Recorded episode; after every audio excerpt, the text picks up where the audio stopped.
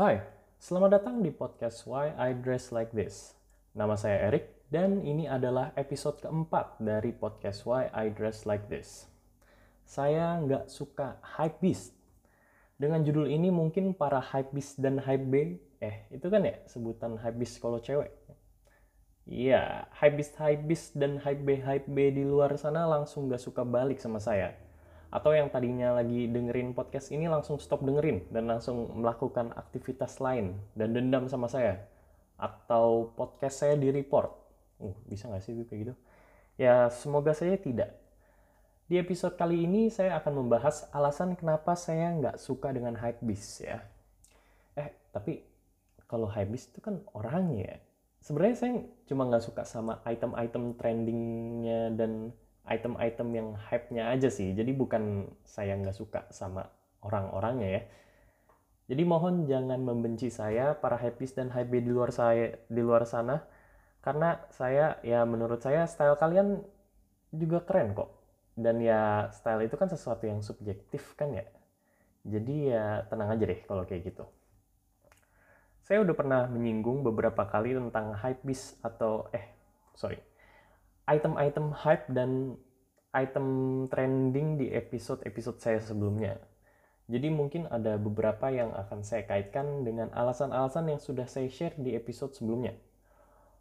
Yang belum dengerin boleh dicek dulu episode-episode dari podcast ini supaya mungkin kalian jadi lebih nangkep alasan saya secara lebih luas. Tanpa berlama-lama, kita langsung aja ke alasan yang pertama. Alasan yang pertama adalah mahal. Ya, karena emang saya orangnya hemat cenderung pelit dan cipe. Alasan mahal ini saya buat jadi alasan yang pertama. Terkadang harganya tuh sampai yang kayak gak masuk di akal gitu ya. Saya sempat nonton beberapa channel YouTube, ya lagi-lagi channel yang saya tonton dan pernah saya sebutkan di episode pertama, yaitu Teaching Men's Fashion uh, Jose Soniga pernah bikin video yang beli dan nyobain kaos merek Supreme. Videonya tuh sampai dua pula. Ini saya sebut nama, eh nama merek lagi. Ya nggak apa-apa ya, biar biar satu perspektif aja. Ini siapa sih sebenarnya yang nggak tahu Supreme kan? Ya harusnya kalian tahu sih yang logonya merah, uh, kotak warna merah, terus ada tulisan Supreme-nya itu tuh. Bahkan sampai Oreo aja yang ada yang Supreme dan ikut jadi hype harganya mahal pula waduh ya gitu ya di video ini tuh si Jose bilang first impression dan kualitas dari baju merek Supreme-nya itu malah nggak beda jauh sama kaos dari Walmart.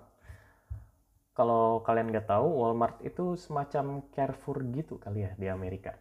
Tempat belanja yang ada jual baju-bajunya juga, terus ada jual macem-macem juga lah. Itulah salah satu pengaruh branding ya, kaos yang sebenarnya harganya mungkin nggak seberapa, anggap aja 100 ribu gitu misalnya, contoh-contoh ya. Tapi pas dikasih tulisan atau merek apa, bisa jadi harganya mahal banget, 800 ribu gitu misalnya. Tapi ya namanya juga branding ya, itu yang buat jadi mahal. Selain itu juga saya pernah nonton video juga di YouTube, ada merek hype yang rilis satu item ceritanya dan orang-orang tuh sampai rela ngantri untuk beli item itu. Di video itu uh, beberapa orang yang ngantri tadi diwawancarai nih mengenai brand tersebut yang mau mereka beli ini kan.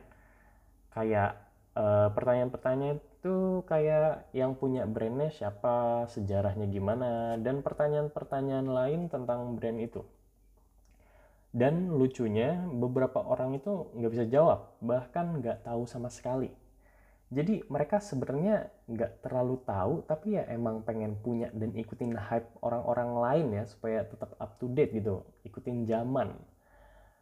Ya nggak ada yang salah dengan itu sih, bahkan ada teori yang jelasin situasi itu di psikologi, namanya conformity.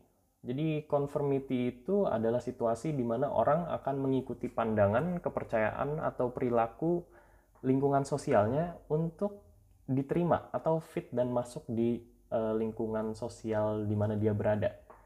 Gampangnya itu ya conformity kayak ikut-ikutan orang lain supaya diterima sama orang lain gitu.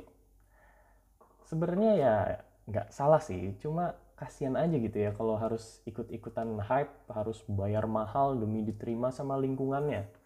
Jadi kayak fake gitu dan nggak jadi apa ya embrace diri sendiri dan menerima diri sendiri mungkin. Nggak tahu juga sih ya.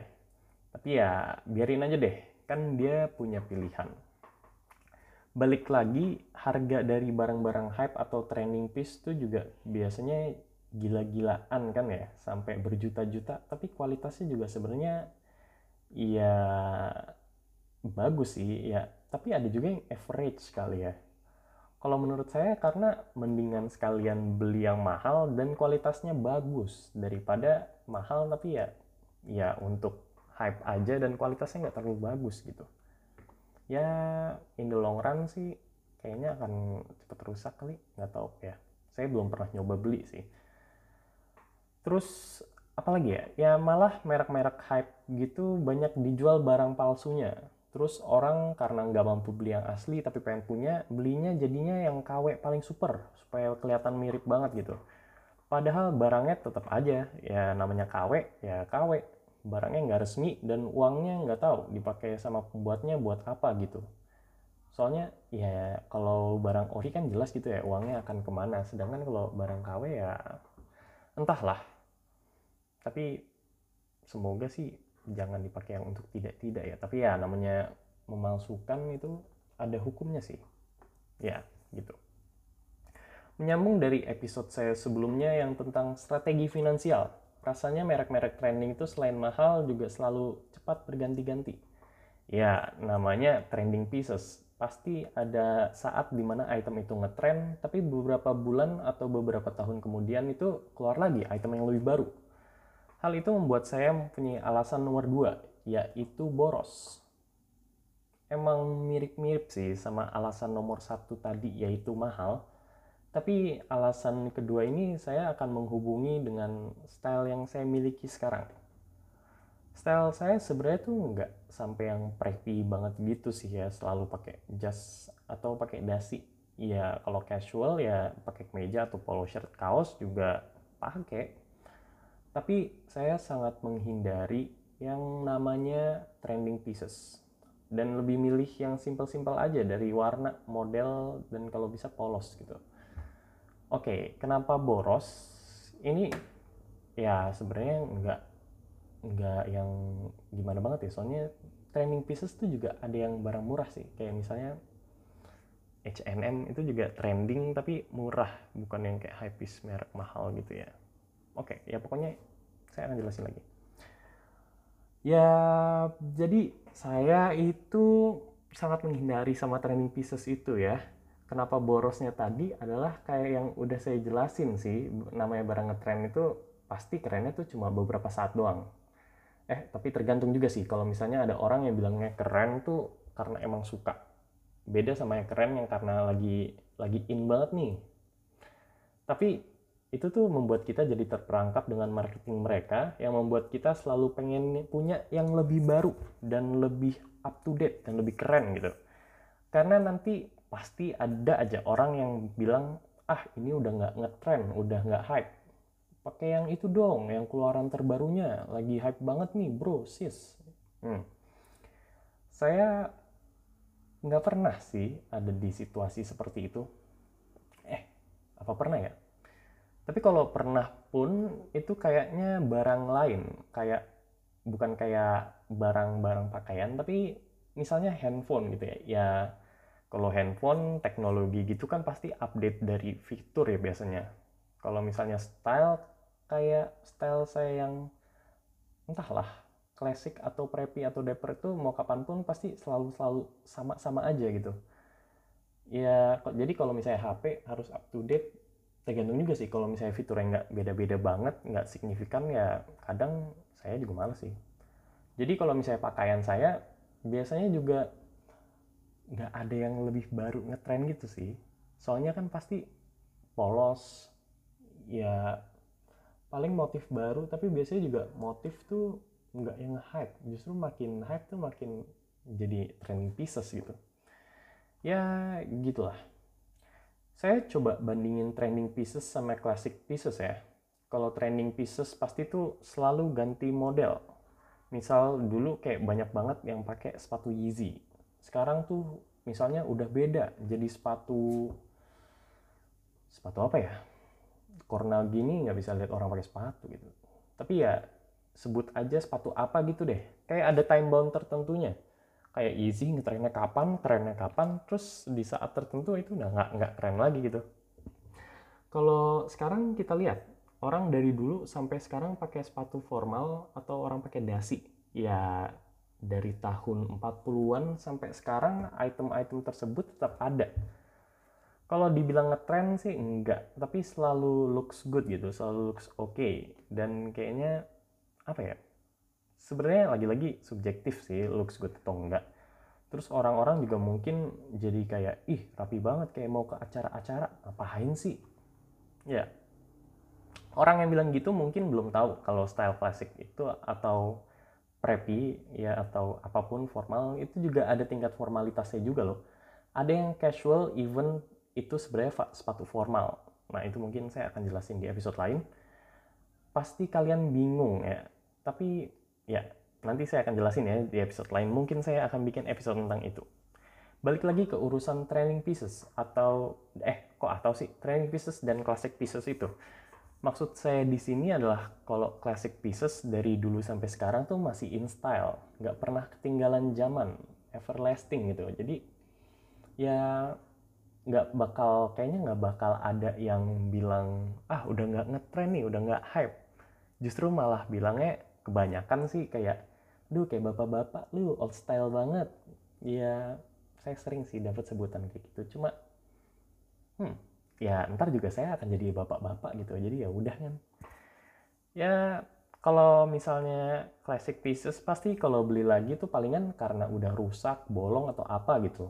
Cuma kalau yang punya classic pieces sih biasanya barangnya kualitasnya bagus ya tahan lama. Jadi agak lama juga kalau misalnya trending pieces ya pasti sih udah kejebak yang sama eh beli ini nih lebih baru daripada yang lu punya sekarang jadi boros gitu Nah, itu sih mungkin yang mau saya tekankan borosnya.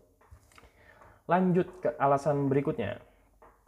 Alasan nomor tiga adalah tidak menyayangi bumi. Wow, ini orang-orang pasti langsung mikir apa hubungannya dah? Kok jauh banget sih sampai nggak menyayangi bumi? Sebenarnya ini lebih ke industri fast fashionnya sih yang bikin trending pieces itu. Kalau merek-merek hypebeast kayak Supreme, Balenciaga gitu-gitu saya kurang tahu ya. Belum melakukan riset di bidang situ soalnya.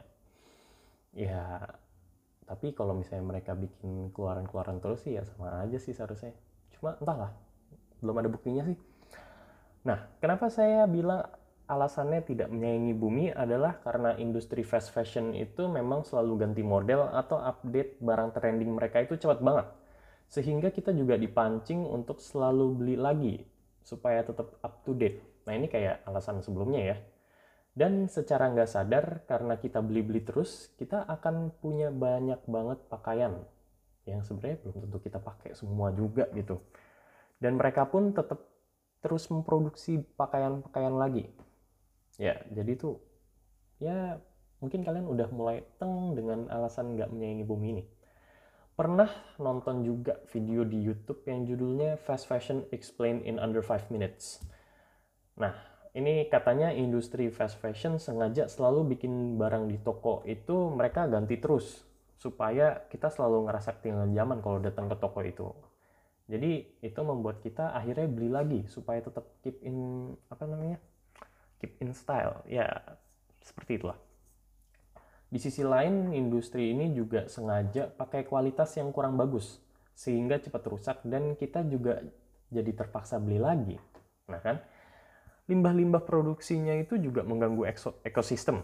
Itu ini dari semua yang saya bicarakan dari uh, video tadi ya. Kayak bahan kimia pewarna yang dipakai untuk pakaiannya itu juga sampai masuk ke sungai lah, terus bermuara ke laut, ikan-ikan jadi mati atau keracunan atau jadi nggak sehat dan akhirnya ya kita sebagai manusia akhirnya malah balik lagi kan kayak ikannya kita makan terus ya kita sendiri yang kena gitu dampaknya. Waduh. Selain itu, sampah-sampah lain atau baju bekas kita yang mungkin kita buang jadi numpuk dan tertimbun di suatu tempat gitu. Saya nggak tahu sih kalau misalnya ada kayak yang apa namanya uh, recycle baju atau apa atau apa. Terus saya pernah setahu saya di H&M tuh ada recycle baju. Tapi saya pernah dikasih tahu teman kalau misalnya ternyata barang-barang baju recycle bajunya itu tuh nggak nggak di recycle tapi kayak ditumpuk jadi satu aja gitu. Ya tapi itu saya nggak tahu juga. Ya oke. Okay. terus biaya untuk tenaga kerjanya itu juga murah jadi kayak semacam mereka yang uh, tenaga kerja ini kayaknya dikasih upahnya itu under under apa namanya ya? Pokoknya nggak sesuai dengan uh, upah yang seharusnya lah gitu. Padahal kalau misalnya kita beli barang berkualitas gitu kayak sepatu yang handmade atau apa yang handmade dan mahal barang tersebut harganya mahal ya iya dan kita secara nggak langsung menghargai jasa pembuatnya dengan membayar mahal karena buatnya kan juga nggak gampang gitu. Dan juga kita mendukung mereka secara finansial. Apalagi kalau misalnya barang handmade-nya itu mereka nggak dari apa ya nggak dari pihak lain tapi langsung ke pembuatnya. Ya itu kalau term itunya apa ya distributor atau apa atau apa gitu. Ya gitulah nah karena handmade gitu juga dibuatnya kalau mungkin ada demand aja gitu atau ada pesanan. Jadi nggak secara membabi buta memproduksi banyak barang yang akhirnya jadi sampah atau tertimbun. Kalau misalnya mereka bikin barang ready stock juga nggak banyak-banyak banget sih harusnya. Ya akhir-akhirnya selain merusak bumi ke dampaknya dampak ke manusia lagi sih kayak yang tadi. Ya merusak bumi jadinya dan next alasan nomor 4 alasan ini sebenarnya alasan yang lebih subjektif sih. Ya, ini podcastnya sebenarnya emang saya sharingnya maunya secara subjektif gitu sih. Ya, oke. Okay. Yaitu karena saya nggak suka aja. Pasti kalian kayak kecewa atau bingung karena saya bilangnya karena nggak suka aja. Tapi ya iya sih, secara pribadi saya nggak terlalu suka dengan estetiknya aja Padahal dulu juga sempat suka estetik streetwear yang sebenarnya mirip-mirip ya karena kan kayak uh, barang hype piece atau trending piece itu kan masuk ke streetwear juga ya. Saya pernah dengar kalau style kita itu akan mengirim pesan ke orang lain mengenai kita sendiri orangnya tuh seperti apa. Mungkin ini terta terkait dengan episode kedua dari podcast ini kali ya. Kayak manipulasi orang supaya melihat dan menilai kita menjadi orang yang seperti apa karena pakaian kita gitu Selain itu juga saya mikir kayaknya kalau saya udah tuaan nanti umur 40-an ke atas tuh nggak mungkin juga pakai baju-baju hype gitu kan ya. Ya sebenarnya bisa aja sih.